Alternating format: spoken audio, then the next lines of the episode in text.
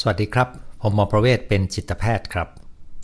เราพบกันทุกคืนวันอาทิตย์เวลาสองทุ่ม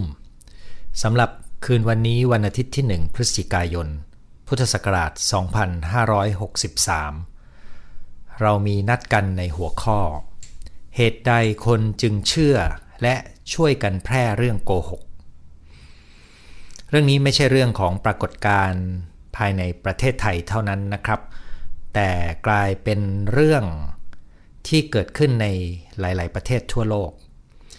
ถ้าล่าสุดก็คือกรณีของเรื่องโควิด -19 เนี่ย ก็มีเรื่องที่เป็นเหมือนเรื่องโกหกออกมาเยอะแยะเลยนะครับ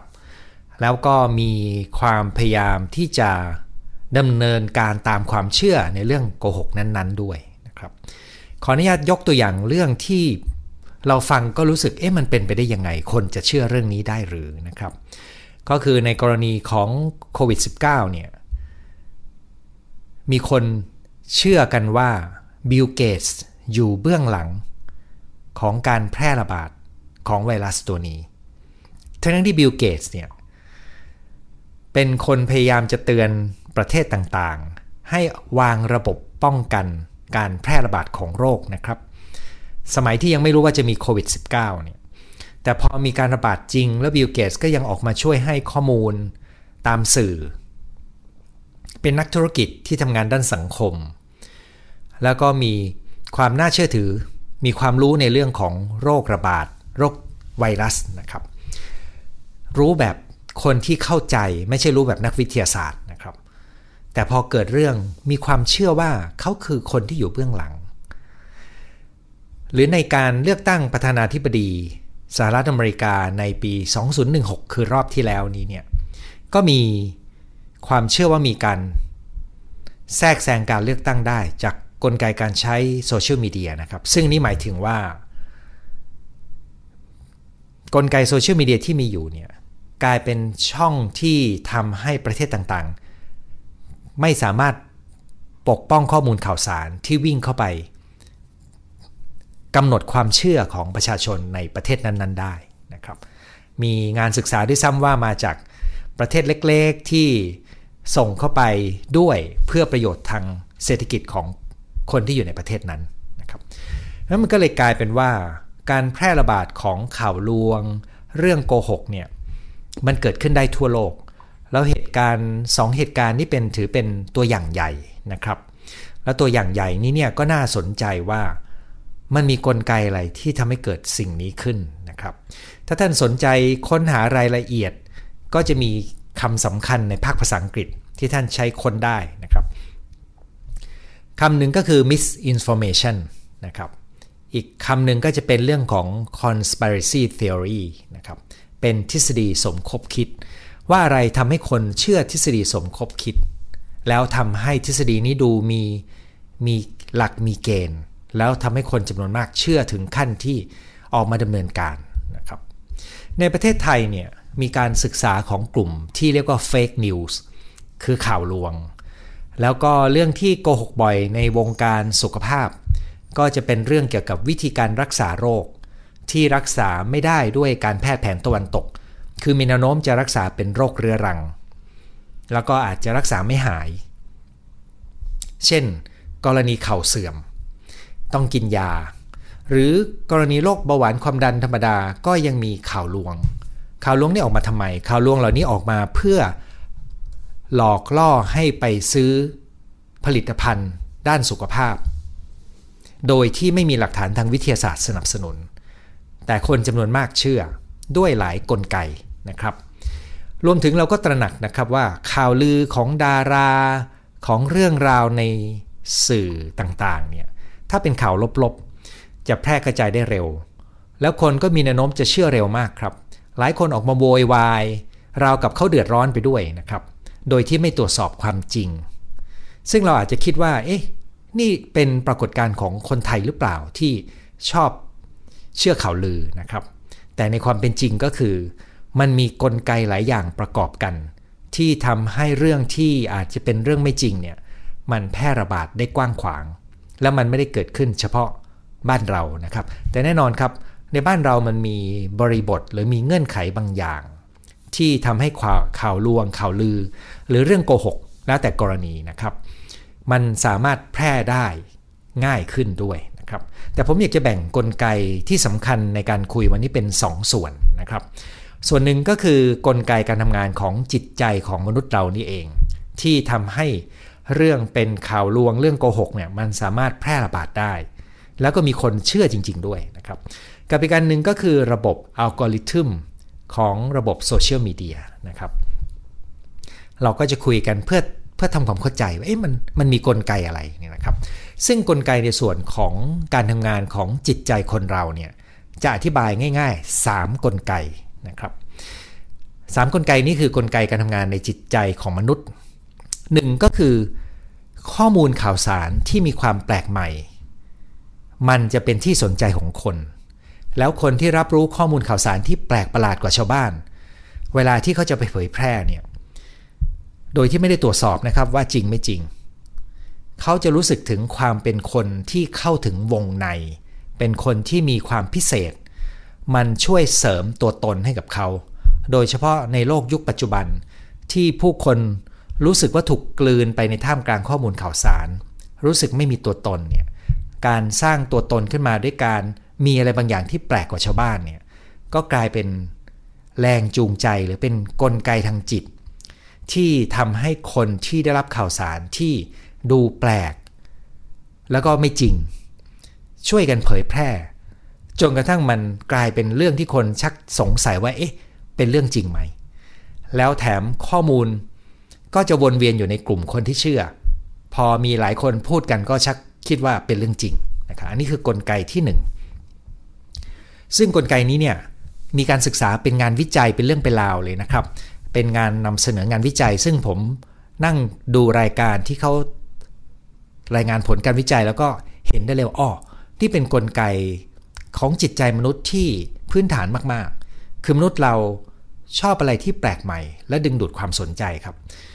จริงไม่จริงเป็นอีกเรื่องหนึ่ง แต่ว่าการช่วยเผยแพร่กลายเป็นความพิเศษอย่างหนึ่ง เพราะมันแปลว่าฉันเข้าถึงข้อมูลข่าวสารพิเศษนะครับ กลไกที่2ครับ ในโลกยุคปัจจุบัน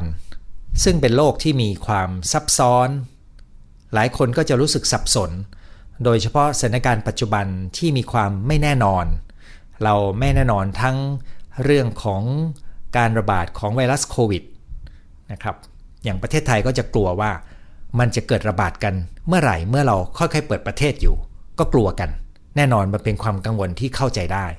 แต่มันเป็นความไม่แน่นอนอย่างหนึ่งนะครับ มันมีความสับสน ซับซ้อนไม่แน่นอน ซึ่งก็ทำให้คนงงครับพอเขางงเขาทำยังไงเขาก็อยากจะได้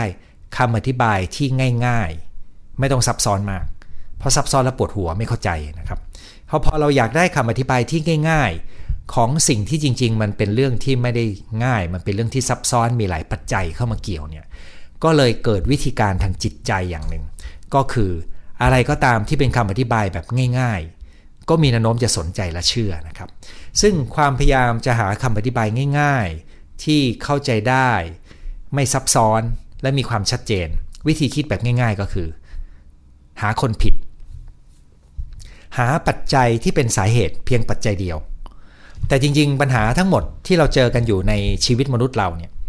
มันไม่มีปัญหาไหน มีสาเหตุเพียงสาเหตุเดียวครับ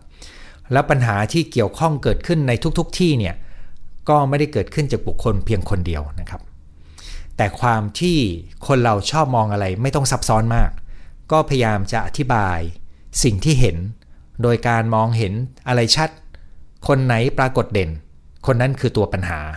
คนนั้นคือสาเหตุ อันนี้เป็นคำอธิบายที่ง่าย เพราะจิตใจคนเราขี้เกียจคิดในเรื่องซับซ้อนครับ อันนี้ผมไม่ได้พูดเองนะครับ นักวิจัยรางวัลโนเบิลไพรส์ที่เป็นนักจิตวิทยา ที่ได้รับรางวัลเศรษฐศาสตร์นะครับ เขาพูดไว้ว่าในระบบความคิดของมนุษย์เราเนี่ยถ้าต้องใช้การคิดวิเคราะห์ มันจะมีความขี้เกียจอยู่ในนั้นนะครับ เพราะเรารู้สึกไม่ไหวละชีวิตมันมีอะไรเยอะเหลือเกิน ขอคำอธิบายง่าย ๆ หน่อยหนึ่งพอเราบอกว่าคนนี้ผิด คนนี้คือสาเหตุง่ายเลยนะครับ รู้สึกเข้าใจแล้วนะครับ แล้วก็เชื่อด้วยนะครับ อันนี้ก็เป็นสาเหตุที่ทำให้ตอนที่มีคนบอกว่าบิลเกตส์แหละประเทศจีนแหละแพร่เชื้ออะไรอย่างเงี้ยคนจะคิดว่าง่ายนะครับ แต่เรื่องราวมันไม่ง่ายไม่ได้ไม่ได้ตรงไปตรงมาแบบนั้นนะครับ มันซับซ้อนมันมีหลายปัจจัย ซึ่งเวลาที่เราพยายามจะไปหาจุดผิดเพียงจุดเดียวเนี่ย ตรงนี้ก็กลายเป็นการเบี้ยว การเข้าใจผิด แล้วก็หลายครั้งก็ถูกปนด้วยข่าวลวง ซึ่งในกรณีของไวรัสก็มีซีกโลกตะวันตกบางประเทศ พยายามจะไปชี้ว่าเป็นเพราะประเทศจีนนะครับ แต่คนที่เป็นนักวิทยาศาสตร์บอกว่าไม่ใช่ไม่ใช่ไม่ใช่ไม่ใช่ ก็จะมีข่าวพยายามจะนำเสนอว่าจริงจริง มีนักนักวิทยาศาสตร์รางวัลโนเบิลไพรส์เป็นคนบอกมาเนี่ยนะครับ ซึ่งเดี๋ยวเราจะไปคุยกันว่า กระบวนการทำข่าวหลอกให้น่าเชื่อถือเนี่ยหนึ่งในนั้นก็คือเข้าเอาบุคคลที่ดูน่าเชื่อถือมาอ้าง แต่จริง ๆ พอไปถามคนคนนั้น คนคนนั้นบอกเอ้ยผมไม่ได้พูดนะนะครับนั้นนี่คือกลไกทางจิตที่ 2 ก็คือ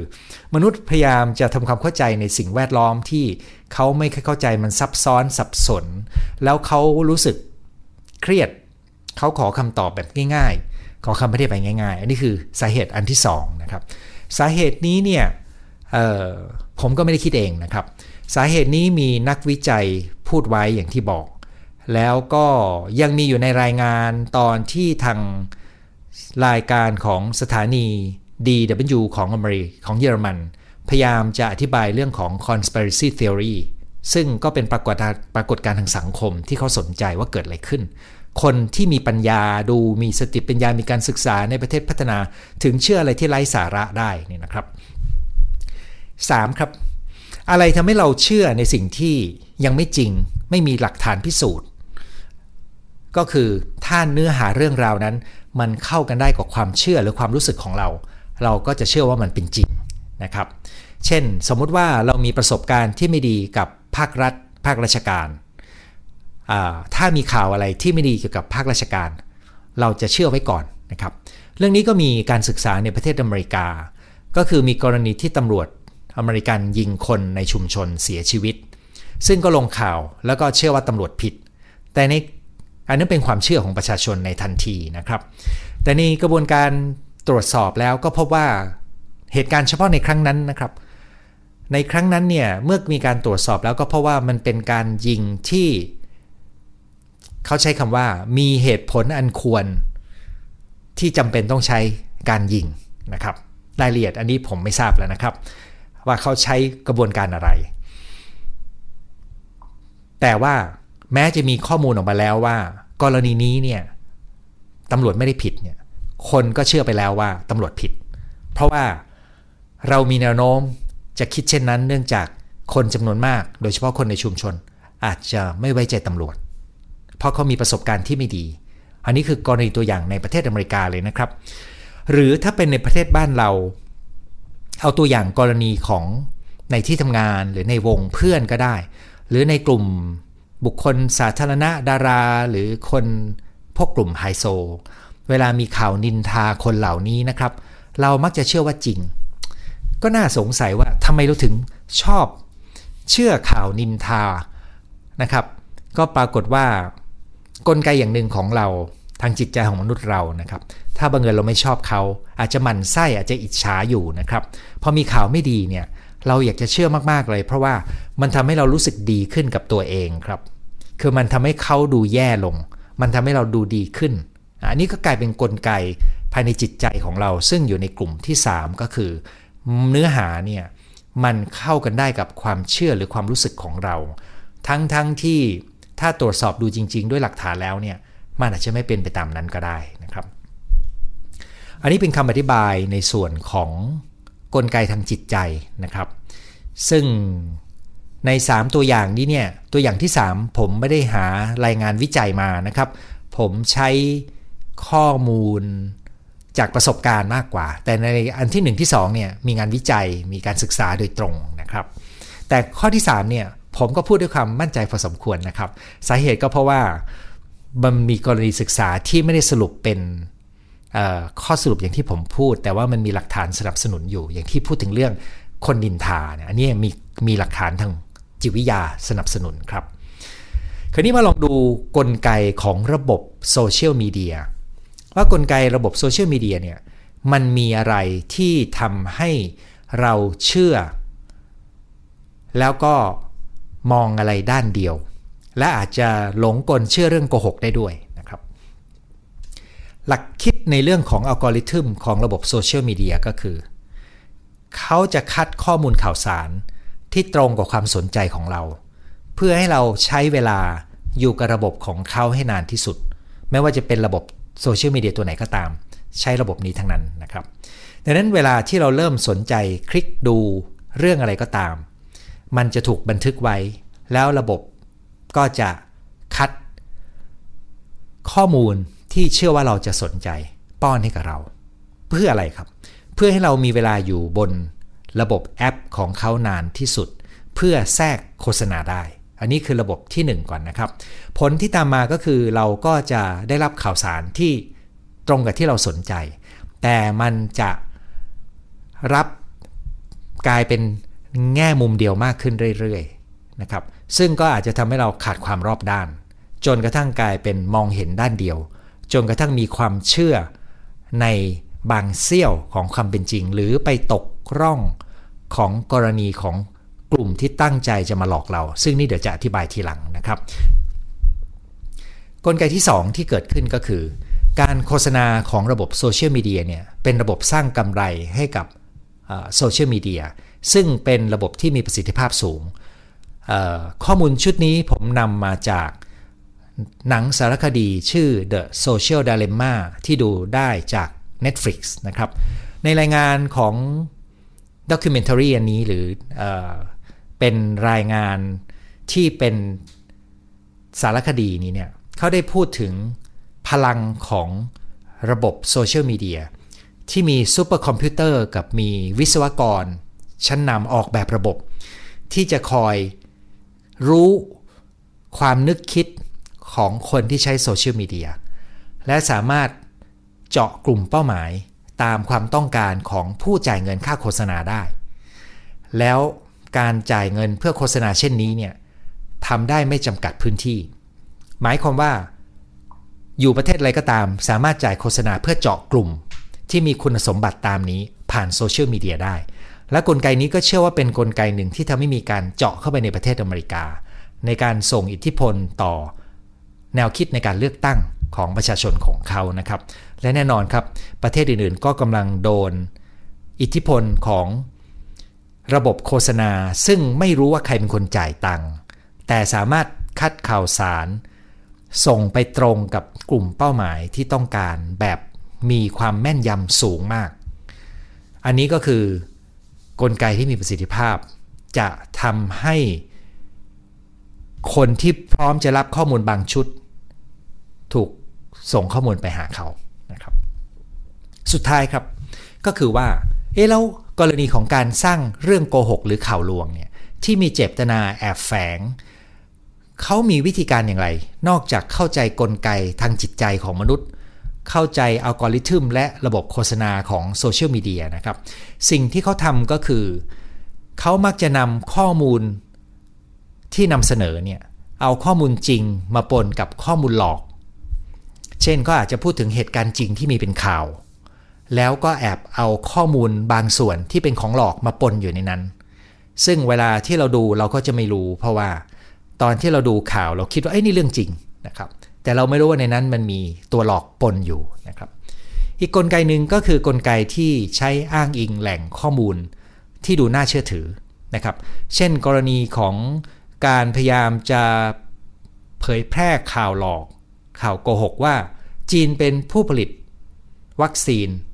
จากในห้องแลบแล้วไปเผยแพร่ในซีโลกตะวันตก ก็ใช้วิธีอ้างนักวิทยาศาสตร์โนเบลไพรส์นะครับ อ้างแหล่งข่าวที่ดูน่าเชื่อถือ แต่จริงๆก็คือไม่มีนักวิทยาศาสตร์คนไหนมาสนับสนุนแนวคิดนี้นะครับ มีแต่ฝ่ายการเมืองกับฝ่ายผู้สื่อข่าว ที่ไม่ได้ทำหน้าที่เป็นผู้สื่อข่าวมืออาชีพ มาทำหน้าที่ป้อนข้อมูลและอ้างดูแหล่งข้อมูลที่น่าเชื่อถือนะครับ ในเอกสารที่ผมมีโอกาสคุยกับน้องคนหนึ่งเขาก็จะอ้างอิงแหล่งข้อมูลที่ดูน่าเชื่อถือ แต่พอถูกถามเพิ่มเติมว่า เอ๊ะ อันนี้มันมันมีรายละเอียดยังไงเขาจะตอบไม่ได้ แต่ทันทีที่เขาได้ชื่อว่ามีแหล่งข้อมูลที่น่าเชื่อถือ เขาก็จะคิดว่าอันเนี้ยเป็นของจริงละนะครับ ตัวผมเองยังเคยถูกไปอ้างเป็นแหล่งข้อมูลที่น่าเชื่อถือเลยนะครับ สมัยเมื่อผมทำงานเป็นผู้ในการสถาบันสุขภาพจิตเด็กและวัยรุ่น ซึ่งก็อยู่ในช่วงปี 2540 243 ช่วงนั้นนะครับมีผู้สื่อข่าวมาสัมภาษณ์ผม ผมก็ให้ข้อคิดตามหลักวิชาการเลยนะครับ เพราะว่าในหน่วยงานอย่างกรมสุขภาพจิตเนี่ยเราเรียนรู้กันมากว่าเราต้องทำหน้าที่เป็นบทบาททางวิชาการให้สังคม แต่ว่าเวลาไปลงข่าวหน้าหนึ่งนี่นะครับเขาอ้างชื่อผม แล้วเขาก็เขียนว่าผมวิจารณ์รัฐบาลว่าอย่างไรนะครับ อันนี้เรารู้เลยว่า บรรณาธิการข่าวเป็นคนเล่น เพราะอะไร เพราะว่าเขาต้องการต่อว่ารัฐบาลในยุคนั้น แต่เขาต้องการหาแหล่งที่น่าเชื่อถือ เขาเลยมาอ้างชื่อหมอประเวศนะครับ ซึ่งก็เป็นเรื่องเล็ก ๆ ที่เจ้านายผมถามว่าเอ๊ะประเวศพูดอย่างนั้นจริงเหรอนะครับ เพราะเขาก็ไม่คิดว่าผมจะพูดอย่างนั้น ผมบอกเปล่าเลยนะครับ เราก็รู้กันครับในฐานะพี่น้องว่า โอ้ต้องระวังมากเลยนะว่า ถ้าผู้สื่อข่าวมีเจตนาเช่นนี้เนี่ยมันก็เป็นการกรณีนี้นะครับเป็นการโกหกกันอย่างหน้าด้านๆเลยนะครับ คนเสียหายคือผมนะครับ เออ แต่ว่าถ้าเกิดเขาทำได้เนียนกว่านั้นล่ะครับ อันนี้ก็เกิดขึ้นจริงในหลาย ๆ ที่ทั่วโลกตอนนี้ก็คือ กระบวนการที่นำข่าวจริงมาปนกับข้อมูลหลอก ส่งผ่านเข้าไปในโซเชียลมีเดียแล้วก็เข้าใจจุดเปราะบางของคน ว่าคนกลุ่มไหนที่มีจุดอ่อนตรงไหนนะครับเขาสามารถที่จะเจาะ กลุ่มคน เนื้อหาข่าวสารด้วยเงินไม่มาก แล้วสามารถสร้างความเชื่อขึ้นมาได้ แล้วกรณีของคนที่ช่วยกันเผยแพร่เนี่ยจริง ๆ แล้วบางครั้งเขาไม่ได้ตั้งใจเจตนาร้ายนะครับ เพียงแต่เขาเชื่อเพราะว่ากลไกทางจิตที่เขาไม่รู้ตัว เขาเชื่อเพราะเขาไม่รู้ว่ามีคนกำลังส่งข้อมูลนี้มาป้อนให้เขา เพื่อเสพสื่อโดยเขาไม่รู้ เขาคิดว่าเขาเลือกเองนะครับ แต่จริง ๆ แล้วเนี่ยมีความเป็นไปได้ที่จะมีการออกแบบ เพื่อ ส่งอิทธิพลทางความคิด และทัศนคติ ผ่านช่องทางต่างๆ โดยเฉพาะอย่างยิ่งโซเชียลมีเดียครับ ซึ่งก็มีงานวิจัยพบว่า อันนี้ถ้าผมจำไม่ผิดก็เอามาจาก The Social Dilemma เนี่ยนะครับ มีงานวิจัยที่อ้างอยู่ในสารคดีชุดนั้นว่า ตัว Twitter เนี่ยสามารถเผยแพร่ข่าวที่ไม่จริงได้เร็วกว่าข่าวจริงประมาณ 6 เท่าเนี่ยนะครับนั้นตัวนี้ก็จึงเป็นสาเหตุที่ทำให้บางครั้งเรา หลงเชื่อข่าวที่ไม่จริง บางเรื่องก็กลายเป็นเรื่องโกหกจริง ๆ ด้วยนะครับ แล้วบางเรื่องก็มีเจตนาแอบแฝงของเรื่องโกหกนั้นด้วย เราก็ไม่รู้ครับ แล้วเราก็อาจจะเผลอเผยแพร่ไปด้วย ยกตัวอย่าง เช่น เมื่อไม่นานมานี้มีไลน์ที่อ้างอิงถึงอดีตผู้นำนักศึกษา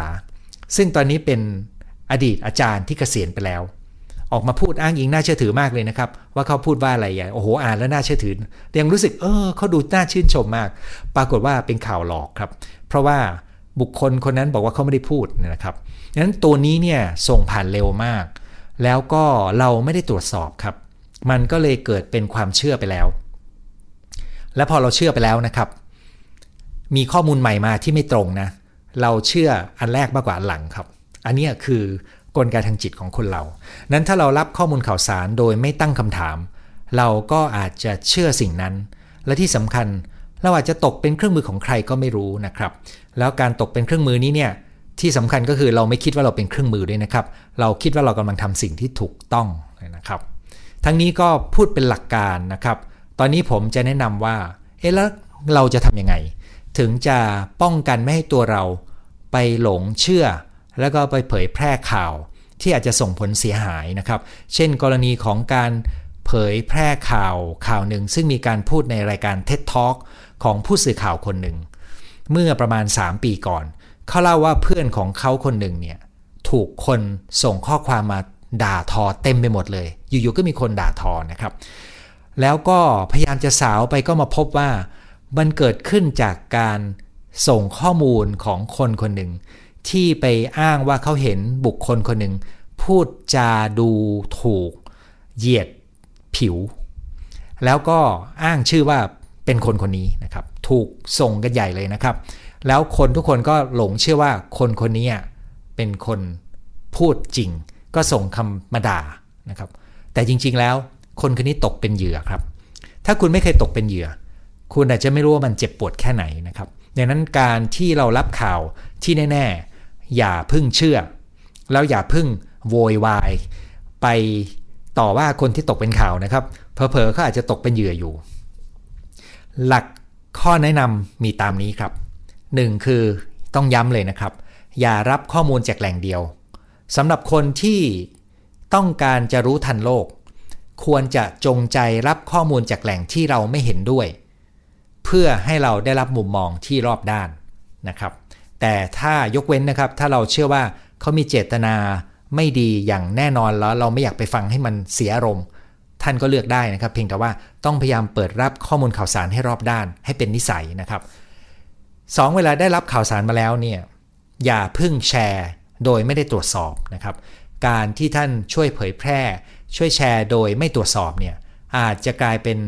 เครื่องมือในการเผยแพร่คำโกหกนะครับหรืออาจจะไปทำร้ายใคร โดยที่เราไม่ตั้งใจนะครับ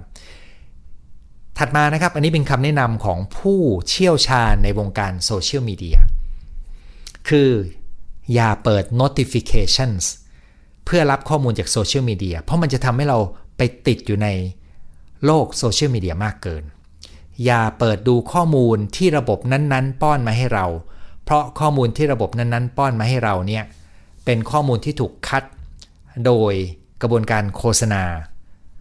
ที่มีเราเป็นกลุ่มเป้าหมายนะครับ การโฆษณานี้อาจจะเป็นโฆษณาชัดๆ เช่นตอนนี้คุณอาจจะเห็นโฆษณาคอนโด โฆษณาสินค้าบางตัวนะครับ บางทีก็อาจจะเป็นเพื่อนเราสลับบ้างนะครับ แต่ตัวข้อมูลที่ระบบป้อนมาให้เนี่ยให้รู้เลยว่าเราเป็นกลุ่มเป้าหมายที่ถูกคัดมานะครับเขาจึงแนะนำว่าอย่าเปิดดูข้อมูลที่ระบบป้อนมาให้เรานะครับ ถัดนั้นนะครับ ข้อมูลที่เราไม่ชอบ แล้วเราไปคอมเมนต์ไปให้คำความเห็น ว่าไม่ดียังไง ไม่เห็นด้วยยังไงนะครับ ข้อมูลนั้นเนี่ยจะกลายเป็นข้อมูลที่มีคุณค่าที่จะถูกส่งต่อ ความหมายก็คือว่า ข้อมูลนั้นไม่ว่าจะมีคนชมหรือคนต่อว่า เขาไม่ได้สนใจว่าเราต่อว่าหรือชมครับ เขาจะดูว่ามีคนเข้ามามีส่วนร่วมมากน้อยแค่ไหน ซึ่งก็จะใช้ภาษาอังกฤษว่า engagement นะครับ